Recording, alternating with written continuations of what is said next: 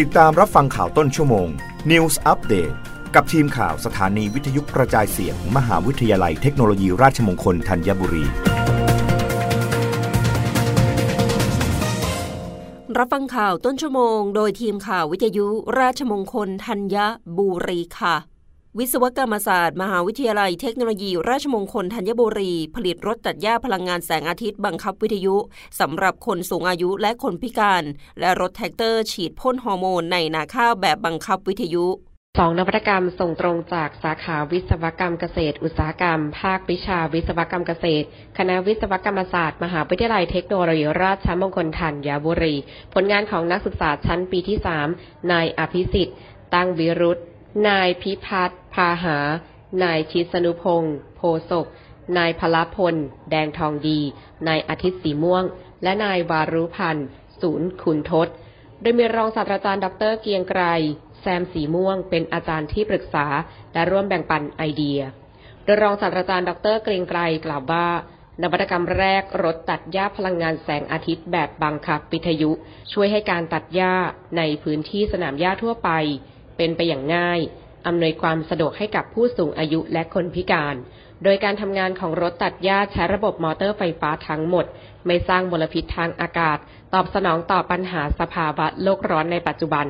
ทำการติดตั้งแผงโซลาเซลล์ในการชาร์จแบตเตอรี่เพื่อประหยัดค่าใช้จ่ายในการชาร์จ การใช้งานเหมือนการบังคับรถบังคับวิทยุทั่วไป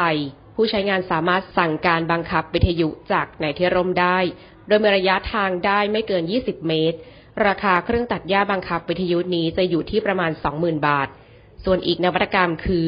รถแทรกเตอร์ฉีดพ่นฮอร์โมน ในนาข้าวแบบบังคับวิทยุได้มีการคิดค้นเปลี่ยนแปลงตัวรถ จากเดิมที่ใช้พวงมาลัยในการควบคุม เป็นมอเตอร์ในการควบคุมการหมุนเลี้ยว การเดินหน้าถอยหลัง เป็นการใช้ระบบไฮดรอลิก และยังได้มีการติดตั้งชุดพ่นสารฮอร์โมน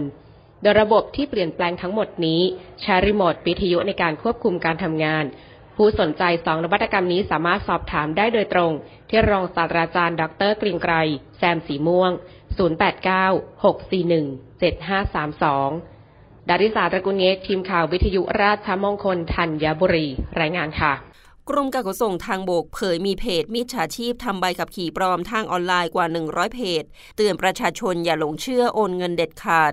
นายเสกสมอัครพันธ์รองอธิบดีกรมการขนส่งทางบก และโฆษกกรมการขนส่งทางบกเปิดเผยว่า กรมการขนส่งทางบกขอเตือนประชาชน ที่ต้องการทำธุรกรรมด้านใบขับขี่ กับกรมการขนส่งทางบก หลังพบเฟซบุ๊กปลอมรับทำและรับอบรมต่อใบขับขี่ปลอมเป็นจำนวนมาก โดยพฤติกรรมของกลุ่มมิจฉาชีพ จะนำรูปตราสัญลักษณ์ของกรมการขนส่งทางบก มาใส่ในรูปโปรไฟล์ หรือนำรูปภาพของผู้ที่ได้รับใบขับขี่มาแอบอ้าง เพื่อสร้างความน่าเชื่อถือ โดยจะโฆษณาหลอกลวง ว่าสามารถออกใบขับขี่ โดยไม่ต้องเดินทางไปที่สำนักงงานขนส่ง และมีการเรียกเก็บค่าใช้จ่ายในการดำเนินการอยูู่่ที่ประมาณ1 1,000ถึง6,000 บาท เมื่อผู้เสียหายโอนเงินไปแล้วจะเรียกร้องให้โอนเงินเพิ่มอีกและเงียบหาย ไม่สามารถตามคืนได้ หรือจะได้รับใบขับขี่ปลอม รวมทั้งยังมีการแอบอ้างในการอบรมต่ออายุใบขับขี่แทน